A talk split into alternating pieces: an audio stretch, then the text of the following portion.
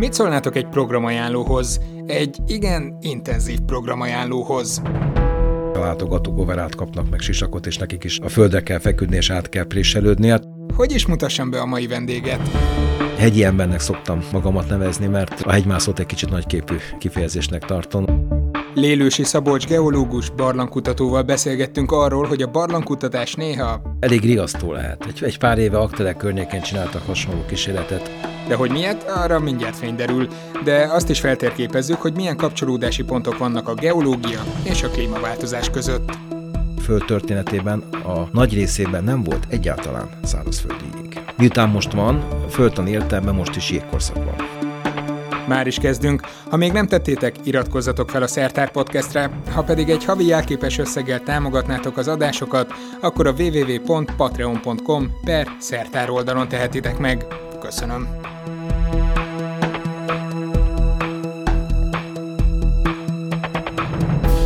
Sziasztok, én Zsíros László Róbert vagyok. Ahogy megszokhattátok, hétről hétre igyekszem úgy válogatni a vendégeket, akiket meg tudok ide hívni, hogy ne csak egy érdekes tudományterületről essen szó, hanem valamilyen szempontból talán egy karrier példakép is állhasson előttetek. Hát a mostani vendégem állítólag még kisiskolás korában egy újságírónak nyilatkozott arról, hogy ő mi szeretne lenni, amikor nagy lesz, és innentől kezdve teljes mélyrepülésben volt a karrierje. Lélősi Szabolcs ö, barlangkutató geológus a vendégem. Jó napot Jó kívánok! kívánok! Akkor most jó napot kívánok! E, Jó napot, mert hogy ezt szombaton ö, reggel fogom kirakni ezt az adást, amikor is kezdődik a földtudományos forgatag. Milyen szépen felvezettem itt, hogy milyen apropóból ültünk itt le, Igen. ahol ugye ön is elő fog majd adni. Igen, évről évre a Magyar Honi Földtani Társulat szervezésében megrendezzük ezt a úgynevezett földtudományos forgatagot, amelyikre több mint 3000 vendéget várunk. Most már évek óta a Természettudományi Múzeum a Ludovika téren ad otthont ennek a rendezvénynek.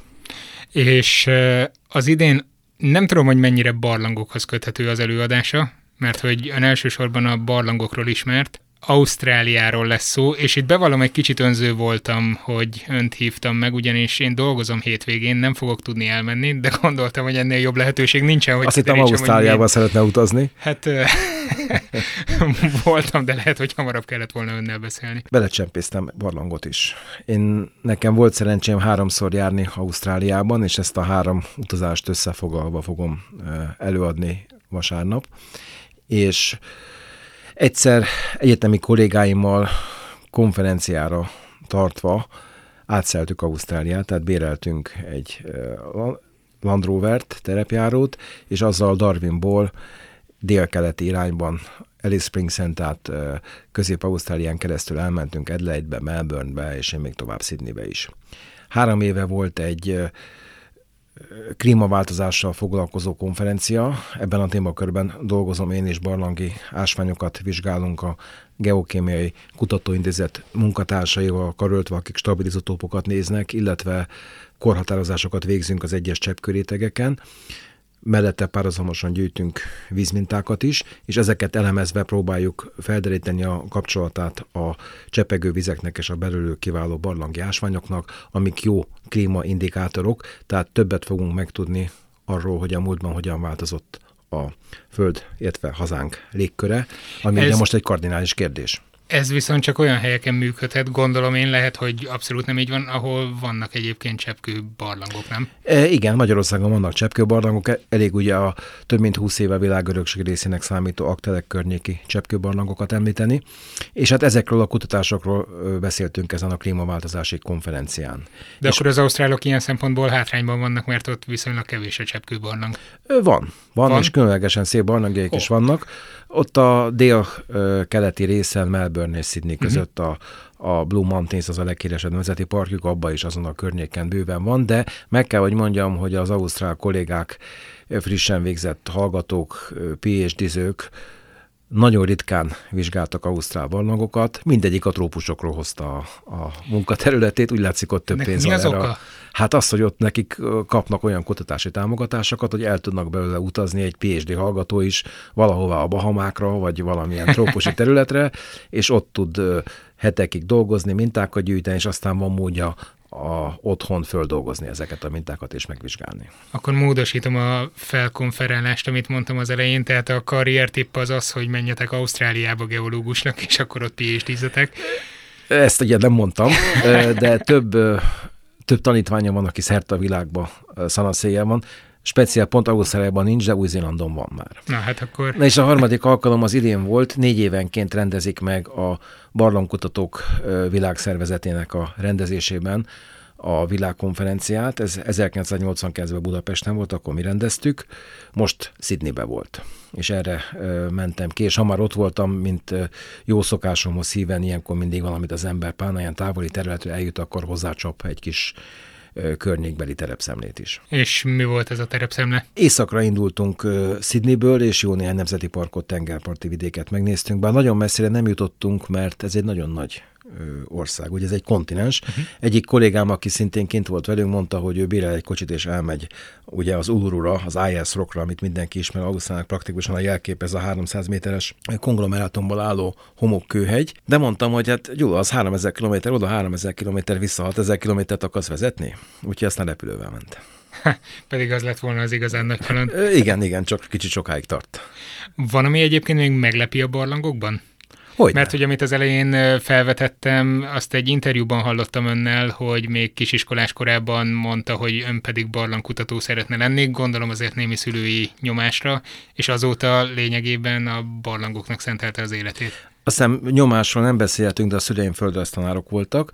Édesapám kifejezetten barlangkutató, és egész barlangkutatók generációit nevelte föl, már amennyire hagyták neki, mert ugye 56 után eltávolították az egyetemről, de középiskolába később taníthatott, és rengeteg olyan kollégám van most is, aki az ő tanítványa volt. Idősebbek között is, az én, még az én korosztályomból is, és hát engem három éves korom óta vitt magával barlangba, nagyon sok, persze Budapesten elsősorban meg a környékén, Úgyhogy három évvel később, amikor már iskolába mentem, akkor számomra ez teljesen evidens volt, hogy barlangkutató leszek, és ebben a bizonyos interjúban a Szabad Földben, ami fogalmam sincsen, hogy hogyan szerveződött, ugye, hogy egy másodikas kisgyereket erről kérdeztek, akkor mondtam, hogy a szüleim nem is tudják, de én elhatároztam, hogy barlangkutató leszek.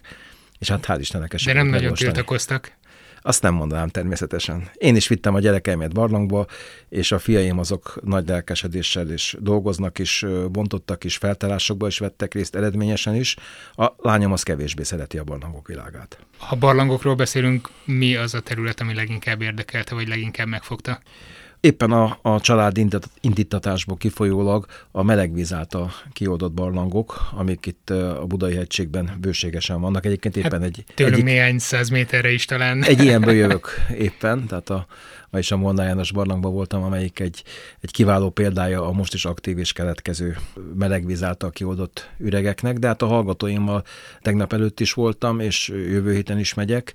A budai barlangok számítanak a főkutatási területemnek, ebből írtam a kandidátusi diszertációmat is, és ez egy olyan különleges világ, erről most jelenik meg egy ezer oldalas összefoglaló monográfia az egész világ ilyen típusú barlangjéről, és abban egy szép nagy fejezet a budai barlangok, aminek egyébként engem kértek fel a megírására. Tehát az egész világon számon tartják ezt a barlangvidéket akkor itt adja magát a kérdés, hogy mitől ennyire különleges. Tehát azért van rengeteg cseppkő barlang körülöttünk. Hát éppen az, hogy nem cseppkő barlangok a, a budai barlangok, bár a régi térképeken úgy szerepel, hogy Pávölgyi cseppkő barlang. Ugye ez ö, ö, turisták által is látogatható, kivilágított barlang utcai ruhába bejárható egy része, akár csak a Szemlőhegyi barlangnak. Mindenkinek ajánlom, hogy ezt a világot egyszer fedezze föl magának. De azért a cseppkő barlangok sokkal elterjedtebbek a világon, vagy a magas hegyekbe a felszínről befolyó víz által kioldott, kitágított repedések mentén megszületett barlangok, ezeket pedig ellenkezőleg az alulról fölfelé törő meleg víz oldotta ki. Azt mindenki tudja, hogy Budapesten gyógyforrások vannak, és ennek megfelelően gyógyfürdők.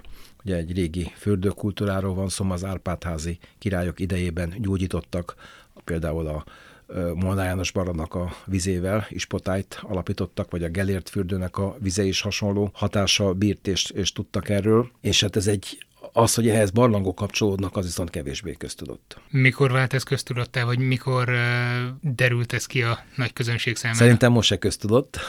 Pláne ez a kapcsolat, hogy ezek nem olyan barlangok, mint az Akteleki vagy a Bükki barlangok, de hát azért több tízezer, több tízezer ember keresi fel minden évben a Szemlőhegyi és a Pálvölgyi barlangot is, tehát lassan-lassan egy kicsikét terjed talán, és szakképzett vezetők várják őket, akik elmagyarázzák, hogy miért olyan különleges ez.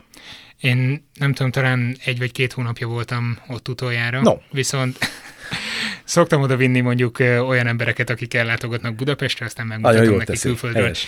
De miért jó ez például egy barlangásznak, hogy minél több embert megpróbál bevinni egy olyan helyre, ami fokozottan védett terület, nem tudom, hogy ez a pontos besorolás, minél több ember megy be, annál több károkat okoz, akár így is meg lehetne közelíteni. Igen, hát ugye fokozottan védett barlang is van Magyarországon, kb. 150, de ezeknek sajnos csak kis része kiépített a turista forgalomra, de az úgy van megoldva, hogy lényegében ne tegyenek kárt a látogatók a barlangban, és hát ha nem mehetnek be az emberek, akkor az csak egy kincs, ami nincs.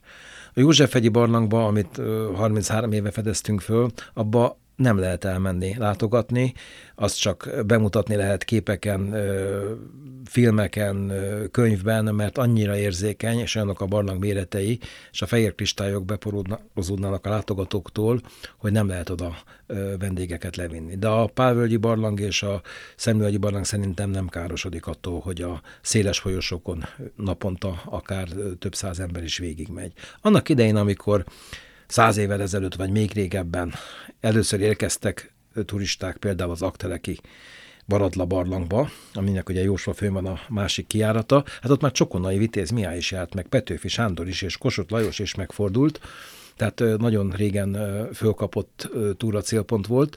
Hát az igazság szerint ott annak idején a vezetők hosszú botokkal mentek, és szuvenírként egy-egy cseppkövet letörtek, és átadták ajándékba. Mentelerablás. Igen, igen, úgyhogy ha régi fényképeket összehasonlítunk mai fényképek, akkor döbbenten fedezzük föl, hogy milyen károk történtek. Hát ma már ilyen természetesen nincsen, sőt, nagyon szigorúan veszik a cseppkövek károsítását, és nem is kap senki engedélyt arra, hogy cseppkövet letörjön, és bármilyen célra kivigye a barlangból. Fedeznek még fel barlangokat Magyarországon? Igen, Magyarországon több mint négyezer barlang van, bár ennek a nagy része néhány méteres, mert a 96. évi természetvédelméről szóló törvény szerint, ami két méternél nagyobb természetes keletkezési üreg a földszélát kérgébe, és ami nem csak egy újnyi repedés, hanem egy ember befér ebbe a lukba, az már barlanak minősül, és ex lege a törvény erejénél fogva védett. Tehát embernek kell beférnie. Igen, igen. Ez igen, a lényeg. Igen, az nincs, az meg, nincs meghatározó, hogy az nincs, hogy én rólam van szó, vagy pedig a gyerekemről. Ez valóban Mert hogyha de... jól emlékszem, itt ebben a barlangban is volt egy olyan szakasz, amit először valami Igen, a tűfokára gondol valószínűleg. Igen, igen. Azon a tűfokán én is átjártam még ezelőtt egy 30, inkább 40 évvel. Most már nem nagyon ö, sikerülne. Nincsen kamera a stúdióban, úgyhogy... Hát én tegnap voltam a Keszthelyi hegységben, a Csodabogyos barlangban, oda is visznek kalandturistákat, tehát az nincs képítve se villanyvilágítás, mondjuk létrák vannak benne, és a látogatók overát kapnak meg sisakot, és nekik is a földre kell feküdni, és át kell préselődni. Hát a legszebb részhez vezető lukon, amit szülőjüknek hívnak, nem tudom miért, azon én már egy jó ideje nem férek át. Hosszú vajudás lenne legalábbis. Hát tegnap is megpróbáltam, de még overá nélkül sem sikerült. Na, a kérdésére visszatérve, tehát igen, fedeznek fel barlangokat, Például, amikor én gyerek voltam, mondjuk fél évszázaddal ezelőtt, akkor 10 kilométernyi barlangjárat volt ismert Budán. 10 kilométer? 10 kilométernyi, de száz évvel ezelőtt csak másfél kilométer. Most pedig 55. Hát így próbálom felrajzolni fejben a grafikont.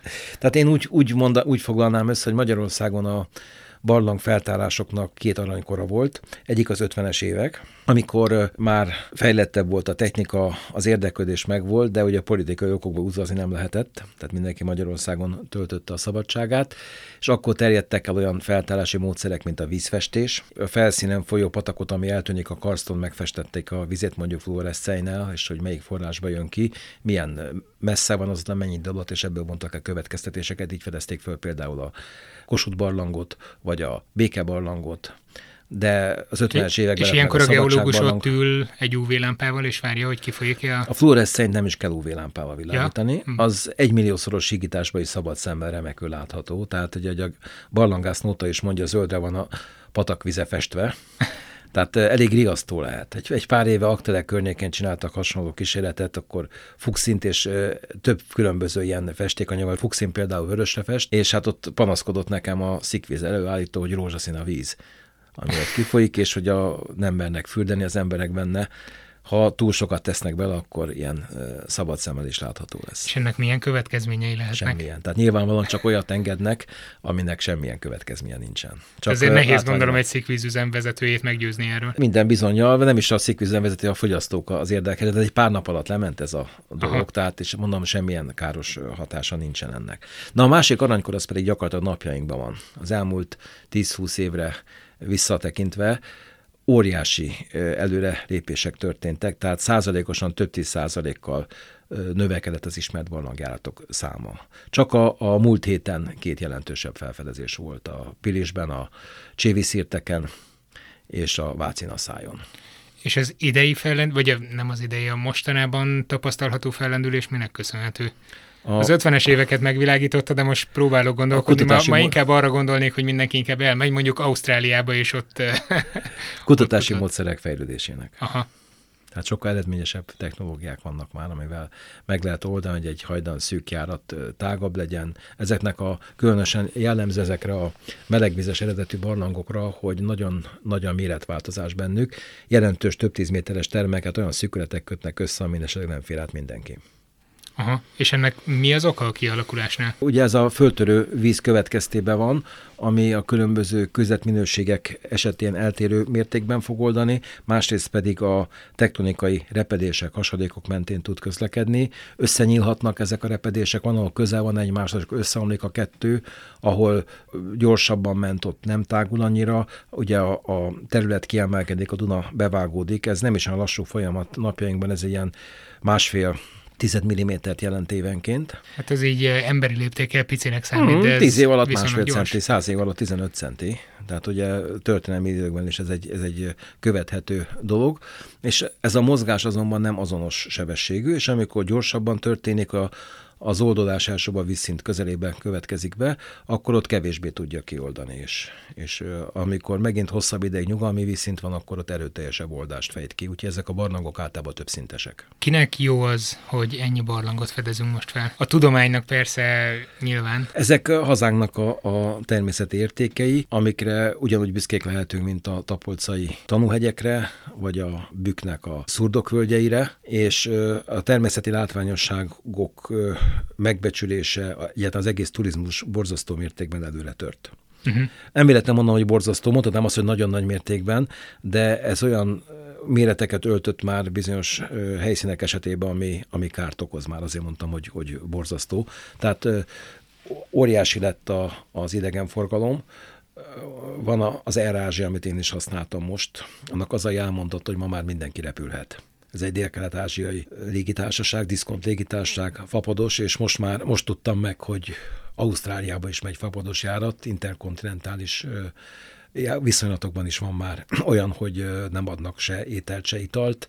Tessék összehúzni magadat, a, a repülőgépen nincsen sok hely, viszont olcsóbbak a jegyek akkor ez valahol visszamutat arra, amit én is kérdeztem korábban, hogy ez jó-e, hogy ennyi embert viszünk le a földön Mi nem viszünk többet csak, a, és ugye megvan szóval mindegyik barlangra egy kvóta, hogy hány ember mehet egy nap, amit a szakértők megállapítanak, hogy nem fog még kárt okozni a barlang klímájába, a képződményekbe. Tehát például a... Ezt, már... ezt mi alapján állapítják meg? Hát milyen a terhelhetőség a barlang, azt mi alapján Aha. mondják meg? Hát nyilvánvaló, hogyha egy kisebb légterű barlangról van szó, ahol szűk járatok vannak, oda kevesebb ember mehet.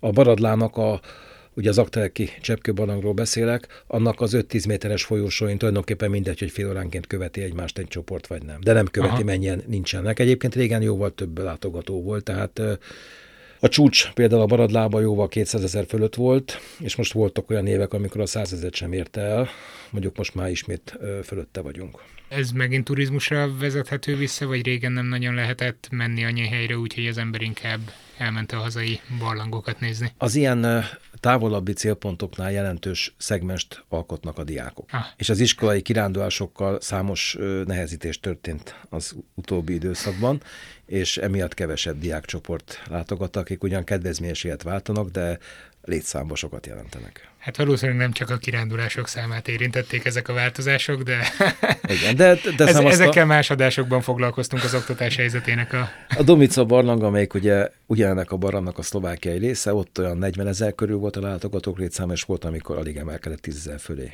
az elmúlt években, tehát ott is nagy volt a visszaesés. És hogy veszi észre például ön oktat és az eltén? Hogy veszi észre például a hallgatók érdeklődésének az alakulását? Ahhoz képest, amikor én jártam egyetemre, megnőtt a diák létszám, pláne az elmúlt években, most ismét, mint a csökkenni kezdene. Az érdeklődő és tehetséges hallgatók száma nem lett nagyobb. Ennél finomabban nem tudok fogalmazni. Tehát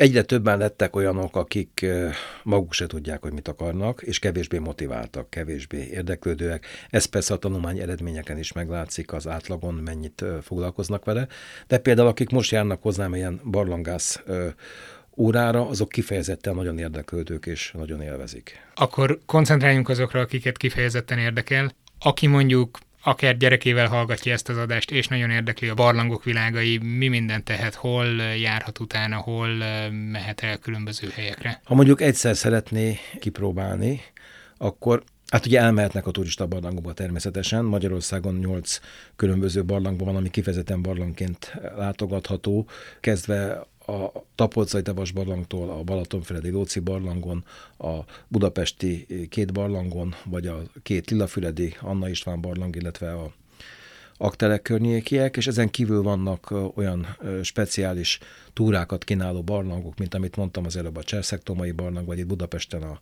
Mátyás-hegyi barlang, vagy az Akteleki Nemzeti Park területén is Békebarlang, Meteor barlang, ahová be lehet fizetni különleges túrára, és kap felszerelést, védőfelszerelést, világító eszközt a látogató. Aki pedig ennél tovább szeretne menni, hát az jelentkezhet valamelyik barlangás csoportba, akik kutatnak is, túráznak, utaznak.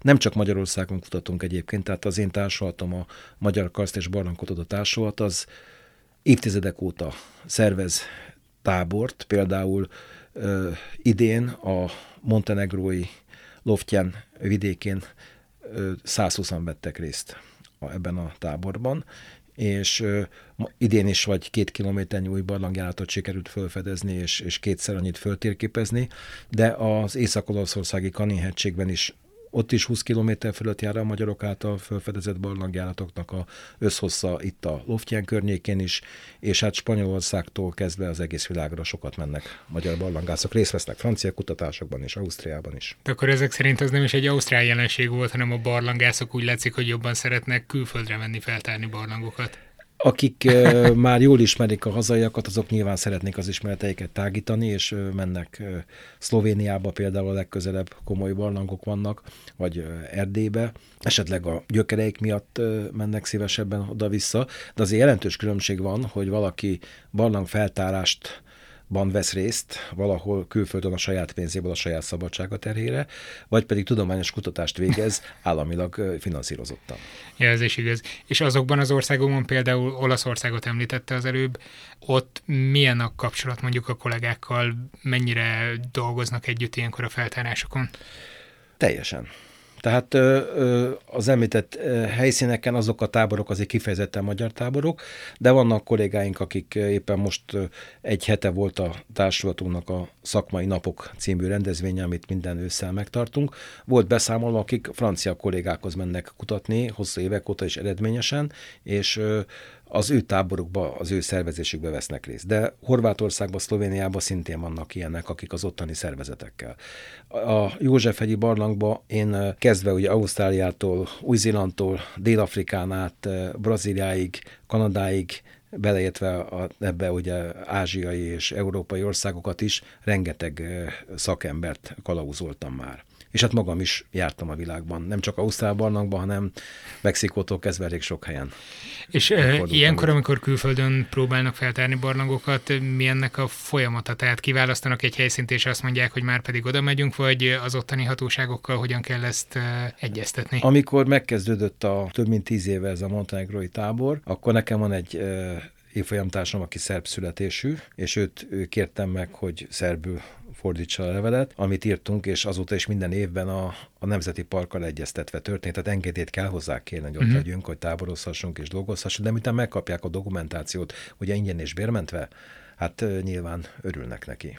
Ilyen, nyilván nem nekik kell akkor De a, a társszervekkel, ugye a mi társultunk, az minden évben szervez külföldi barlangtúrákat is, és én magam is részt vettem már Szlovéniában, Olaszországban, Franciaországban, Németországban, Ausztriában, Svájcban, tehát számos helyen Csehországban olyan ilyen látogató túrán, amit az ottani kollégákkal fölvett kapcsolatok alapján szerveztünk, és persze ők is jönnek hozzánk.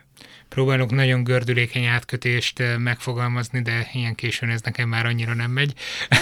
délelőtt van, nem szombat délelőtt. Ja, délelőtt, igaz, szombat délelőtt van, el is felejtettem. Az elején említette, hogy a klímaváltozással kapcsolatos nyomokat keresik a barlangokban. Ezekről tudna egy kicsit mesélni? Hogy hogyan működik itt a módszertan, mi az, amire jutottak eredmények terén? Itt először is azt a csapból is az folyik, hogy melegszik a föld klímája, és ennek milyen borzasztó következményei lesznek. Ja, persze ez nézőpont kérdése, mert ugye egyszer Putyin elnök mondta már vagy tíz évvel ezelőtt, hogy legfeljebb kevesebb téli kabátot kell használni, hogy Oroszország nem bánja, hogyha melegszik az idő. Meghajózhatóvá válnak olyan szakaszok, amik korábban nem. Egy angol politikustól hallottam, hogy lesz újra angol bor. Na most, ahol eddig is elég meleg van, vagy nő a sivatag területe, ott kevésbé örülnek ennek a dolognak. Globálisan a fő következménye az, hogy jelenleg a sarkvidékek szárazföldi jégtakorójában annyi jég van, ami ha elolvad, akkor a világtengerek szintjét 67 méterrel emeli meg. Az nem kevés. Ez nem kevés. Na most az utolsó hideg periódus, amit egyébként Würm glaciálisnak hívnak, ami mondjuk egy 12 ezer éve ért véget, azóta mintegy 130 métert emelkedett a világ szintje. Tehát fogalmazhatunk úgy, hogy a jég kétharmada elolvadt, az egyharmada még megvan. És ez még csak a jéghegy csúcsa. az időjárás szélsőségesség azért régóta ismert. Tehát én olvastam, hogy 1200-as években volt, hogy februárban születeltek epret. Volt olyan a 1500-as években, hogy júliusban havazás volt, és nyilván mindenki tudja, hallotta azt a nem tudom, legenda vagy történelmi hitelességű adat, hogy Mátyás királyt a Dunajegén választották meg királynak. Hát már szinte elképzelhetetlen. igen, igen, de hát 1400-1500-as években volt egy, egy érzékelhető lehűlés, amit ö, ö, szakmai körökben kisjégkorszaknak szoktak nevezni. És aztán volt felmelegedés.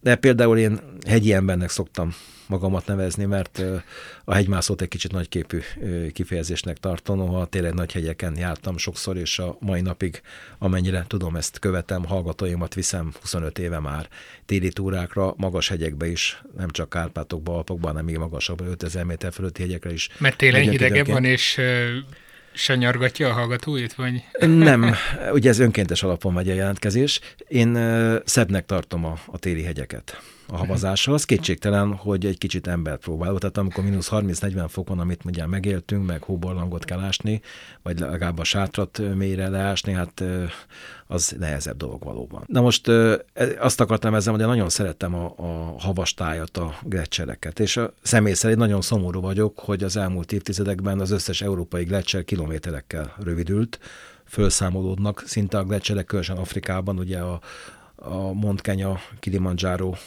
gletszerei rövidülnek nagyon gyorsan. Én több mint 30 éve jártam ott először, és ahhoz képest láttam nem régi képeket, tehát egészen másképp néznek ki a tájak. Bár azért azt is hozzá kell tenni, hogy a 1800-as évek második felében ö, hosszabbodtak a gletszerek, és ahhoz képest rövidültek ö, napjainkra. Amikor a 19.-20. század fordulóján kiépült a turistázrendszer az Alpokba például, akkor általában ezeket a nagy menedékházakat a jégtakarok végéhez építették, tehát még száraz talajra.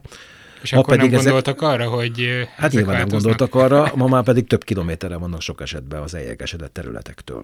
Aha. És ö, olyan helyekkel lehet például a Venediger keleti oldalában járni, ahol virágos kert van ott, ahol száz évvel ezelőtt gletszer volt. És a friss jégcsiszolta formák tanulmányozhatók a sziklán. És ö, hát ugye Sajnos hosszú távú előrejelzéseket nem tudunk tenni. Egy geológus számára az nyilvánvaló, hogy most is egy ilyen két hidegebb levülés közötti periódusban vagyunk, amit mi interglaciálisnak hívunk, és tudni kell, hogy az előző interglaciálisban melegebb volt, mint most.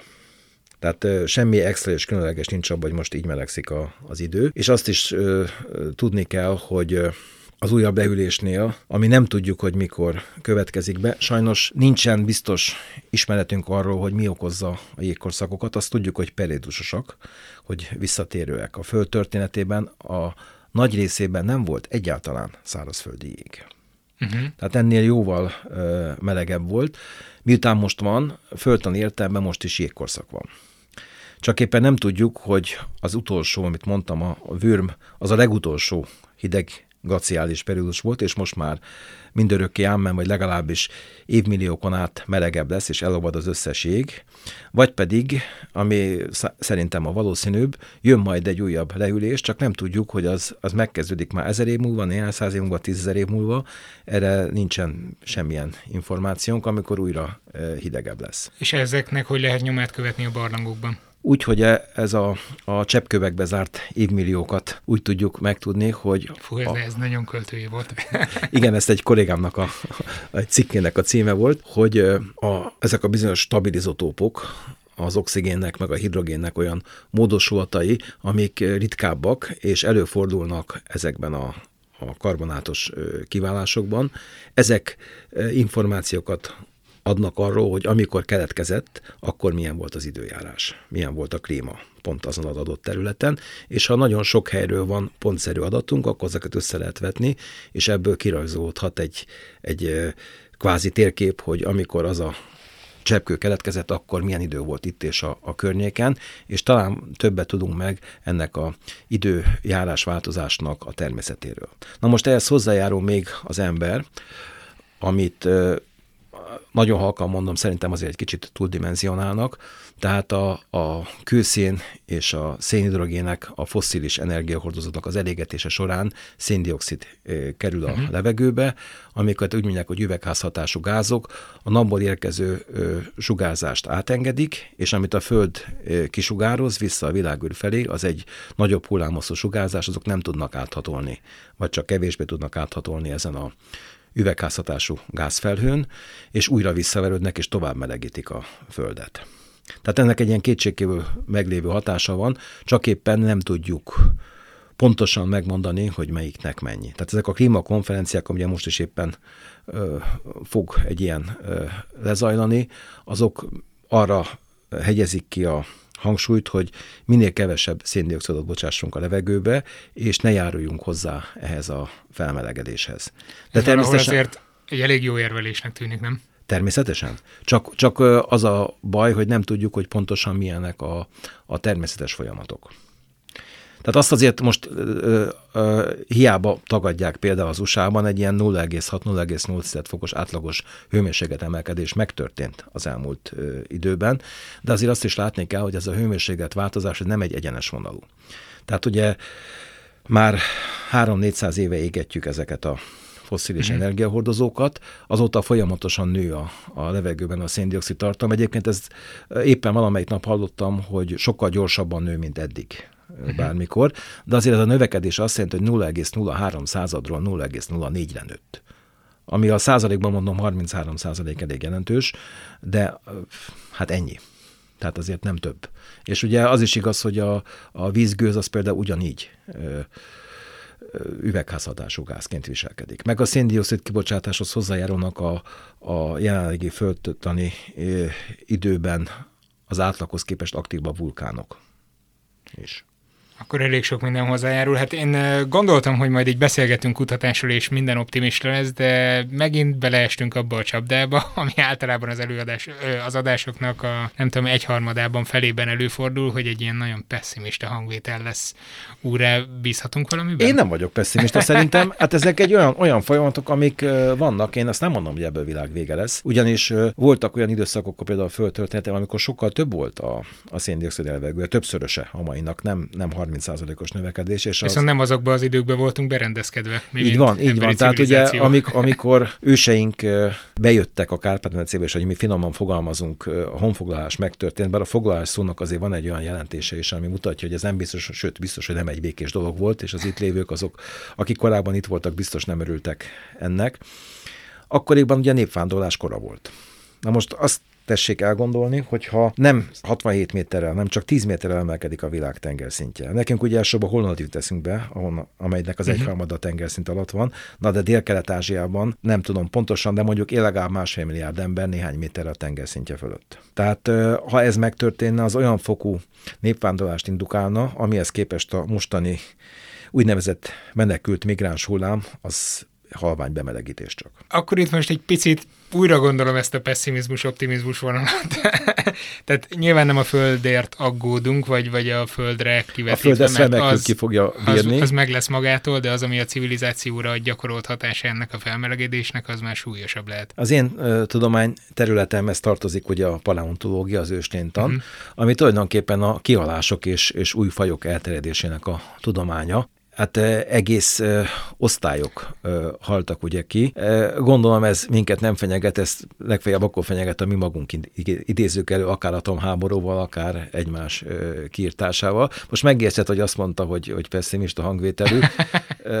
ha, tényleg, ha tényleg történik ez az emelkedés, akkor ugye még a mostani hullám és, és új határkerítés és mindenütt volt egy, egy Németországbeli volt kollégám, aki nemrég hazalátogatott tanítványom, és mondta, hogy hát ő, őt mondta a munkatársainak, hogy neki volt egy tanár, aki már 15 éve azt mondta, hogy ők még meg fogják élni, hogy lőnek a határon. Hát ezek szerint bejött neki, de akkor beszéljünk egy kicsit még nem arról, hogy... a határon, mert mondom, ez még semmi, csak majd, hogyha százszor ennyien akarnak önni, akkor lehet, hogy A tendenciák látszanak szerintem. Térjünk vissza akkor egy picikét a geológiára, földhöz ragadtabb témákra. Igen, de hát ez is tényleg geológia alapjai vannak ennek a dolognak. Végül is, ha úgy veszük. Hát igen, lehet, hogy a meteorológusok megsértődnek, és azt mondják, hogy klimatikus okai vannak, de hát ezért valahol ezek eléggé összefüggenek. Tehát végül is a klíma is a földtől függ, tehát azért, ha a földtudományokat Igen, jelentős nagyobb... mértékben befolyásolja, tehát olyan földtani folyamatok, mint a, a vulkanizmus, a lemeztektonika, tehát a kontinensek vándorlása, ami determinálja, milyen tengerállomások vannak, ezek nagyon nagy mértékben belejátszanak. Tehát például mindenki hallott, vagy legalábbis a többség hallott a golfáramlatról, meg ugye a mexikói öböltől jön, észak-kelet irányba keresztül szeri az Atlanti óceát, egy 70 kilométeres szélességű folyamról van szó. Azt mondják, hogy Budapesten ez kettő és fél fokos pozitív anomáliát okoz. Tehát ha nem menne hmm. golfáramlat, akkor Budapesten nem 11 fok lenne a középhőmérséklet, hanem 8 és akkor mindjárt emeltek Nyáron jobban sem. örülnénk neki. igen, igen, de az ez jelentős különbség, tehát ilyen dél-angliai hőmérsékleti viszonyok lehetnének. Sőt, nem régiben láttam egy dokumentumfilmet, amit a BBC készített, és ott azt emelték ki, arra hegyezték ki az egész műsort, hogy vulkáni tevékenység nélkül élesen nagyon lehetne a Földön. Igen, a, a Föld mai légköre az a vulkánosságból származtatható, de azért ahhoz, hogy élet lehet, az elsőbb oxigén kellett, és azt pedig nem a vulkánok szolgáltatták. Tehát ha megnézzük a vulkáni gázok összetételét, az pontosan megmagyarázza a levegőben lévő nitrogéngázt, a széndiokszidot, a kénes gázokat, de nem magyaráz az oxigén, az nyomokban sincs csak vulkáni kigözölgésekben. Azt az élet teremtette meg a Földön. Előidézve egy jó nagy kihalási hullámot már akkor. Hát egy ilyen 4,6 milliárd évesnek tartják a Földet, és közel egy milliárd év kellett ahhoz, hogy olyan viszonyok alakuljanak ki, hogy primitív élet megjelenjen a tengerben. Ez nagyobb mélységben történt, tehát több tíz méteres mélységben, ahol alig jut le a fény, és emiatt nagyon lassú folyamat volt. És kellett hozzá cirka 3 milliárd év, hogy olyan szintre jusson a oxigén tartalma levegőbe, még mindig csak tört része a mainak, hogy az élet fölköltözhetett a sekélytenger vizekbe, a parti zónákba, ahol azonban ki volt téve a hullámozásnak, a sziklához csapódásnak, és akkor egyszerre több állattörzs kifejlesztette a szilárdvázat, előbb a külső, aztán a belső szilárdvázak is előtérbe kerültek, meg a helyhez kötött rögzített életmódot, hogy kibírják ezeket a viszonyokat. És aztán eltelt még egy 200 millió év, vagy annyi sem, amikor már gyorsabban, ugye több energia, több napfény jutott a sekély vízbe, gyorsabban növekedett a széndiokszid tartalom, és több mint 400 millió éve az élet kiléphetett a szárazföldre. És akkor még jobban megindult a, az oxigéntermelés, ugye a karbon időszakban több mint 300 millió éve sokkal dúsabb vegetáció volt a Földön, mint most, sokkal több széndiokszid is volt a levegőben, melegebb is volt egy ideig, aztán később a karbon vége felé jött egy, egy eh, jégkorszaki lehűlés, és eh, akkor már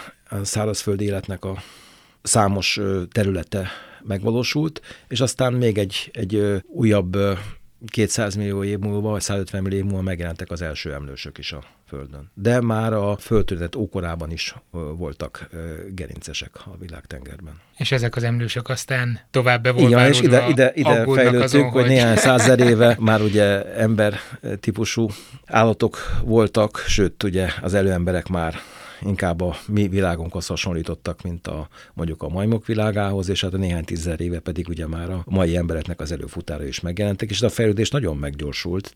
Én úgy gondolom, hogy a 1360-ban és az 1560-ban született emberek életmódjában nem sok különbség volt. De ugye az én szüleim még nem ismerték a televíziót, de már ismerték a rádiót, amit az ő szüleik nem. Uh-huh. Aztán gyerekkoromban nagy szó volt, hogy nálunk volt vezetékes telefon. Aztán ugye a 80-as évek második felébe elterjedtek az első aktatáska méretű 450 MHz működő telefonok, és 94-től van csak mobiltelefon, és nemrég találtam egy levelemet, a, amikor rendeztem a szobámot, ami nagyon ráfér, írtam egy kollégámnak az ezért forduló előtt, hogy milyen jó, hogyha nálunk is lennének számítógépek az egyetemen. Tehát egy, e- tehát egy ember öltővel ezelőtt még nem voltak számítógépeink az egyetemen. Egy, egy Commodore 64-nek, ami az első generáció volt a 90-es években, személy számítógépek között, tehát annak a teljesítménye tört része egy mai laptopnak, vagy egy akár egy mobiltelefonnak. Néhány napja néztem egy ilyen válogatást, azt hiszem Fortepan képekből régi eh, irodai berendezések Igen. voltak, és annyira szokatlan volt, hogy akkor az volt talán az újdonság, hogy írógépek vannak egyes asztalokon. Így van, hát én emlékszem arra az időre, 70 körül vett édesmám az első írógépet, hogy ez milyen ö, nagy szó volt. Ma pedig már ugye okos telefonok, már, már látja, hogy én nem azt használom, mert ja, igen, tényleg. nekem az én kezemhez nem illik igazán ez a simogatós telefon. Egy elég robusztus készülék igen, van itt, ez, ami, ez ami barlangokban kibír... jól veszi ki magát, bár ott Hát én nem viszem a barlangban, mert ugye nincs térerő, másrészt az üvege betörik, meg én nem vagyok az, aki elszakít megszakíthatatlan a mobiltelefonjától, de hát ön is megtalált ezen ö, többször is, tehát erre jó a, a kapcsolattartása. úgy fogalmaznék több egyszerű próbálkozásra. ha még, ha még ö, hosszabb ideig élek, akkor remélem meg fogom látni, hogy az a mai fiatal generáció, amelyiknek ez már a kisújában van, és ezzel született, én is tőlük kérek tanácsot ö, számítógép fronton sok esetben, mikor kerülnek olyan helyzetbe, hogy már a következő generációnak az új dolgaival nem szívesen foglalkoznak, mert biztos, hogy lesz olyan fejlődés, ami... Hát szerintem egyre gyorsabban. Hát ezt mondom, ez, ez ezt mondom hogy fölgyorsult a folyamat, igen. Így van. no, de lassítsuk le a folyamatot azzal, hogy most ezen a hétvégén érdemes elmenni a... Ludovika térre a Természettudományi Múzeumban ahol egyébként az is ki fog de- derülni, hogy mi az idei év, illetve a következő évben az évásványa, illetve az év ősmaradványa. Ezen a forgatagon több tucat kiállító van, az összes nemzeti park, geopark jelen van, olyan civil társulatok, akik ezekkel a természethez közeli föltani folyamatokkal foglalkoznak, illetve hát így például ugye a Magyar Karc és Barlangkutatásról is ott lesz, és hát a témába vágó érdekes előadásokat, kísérleteket láthatnak meg. Gyerekes családi program ez. Menjetek el minél többen, vagy ha nem, akkor hallgassátok meg azt az adást, ami szintén geológia témában volt, szinte pont egy évvel ezelőtt. Igyekszünk egyébként majd föltani témákkal sokkal gyakrabban foglalkozni. Köszönöm, Köszönöm szépen, szépen, hogy itt volt velünk. Nagyon szívesen. Viszontlátásra. Iratkozzatok fel a Szertár podcastre Soundcloudon, vagy azon a podcast alkalmazáson, amelyiken éppen akár ezt az adást is hallgatjátok, és kövessetek Facebookon, Twitteren, meg minden egyéb helyen, amit most elfelejtek mondani, szokás szerint. Sziasztok! Ez a műsor a Béton közösség tagja.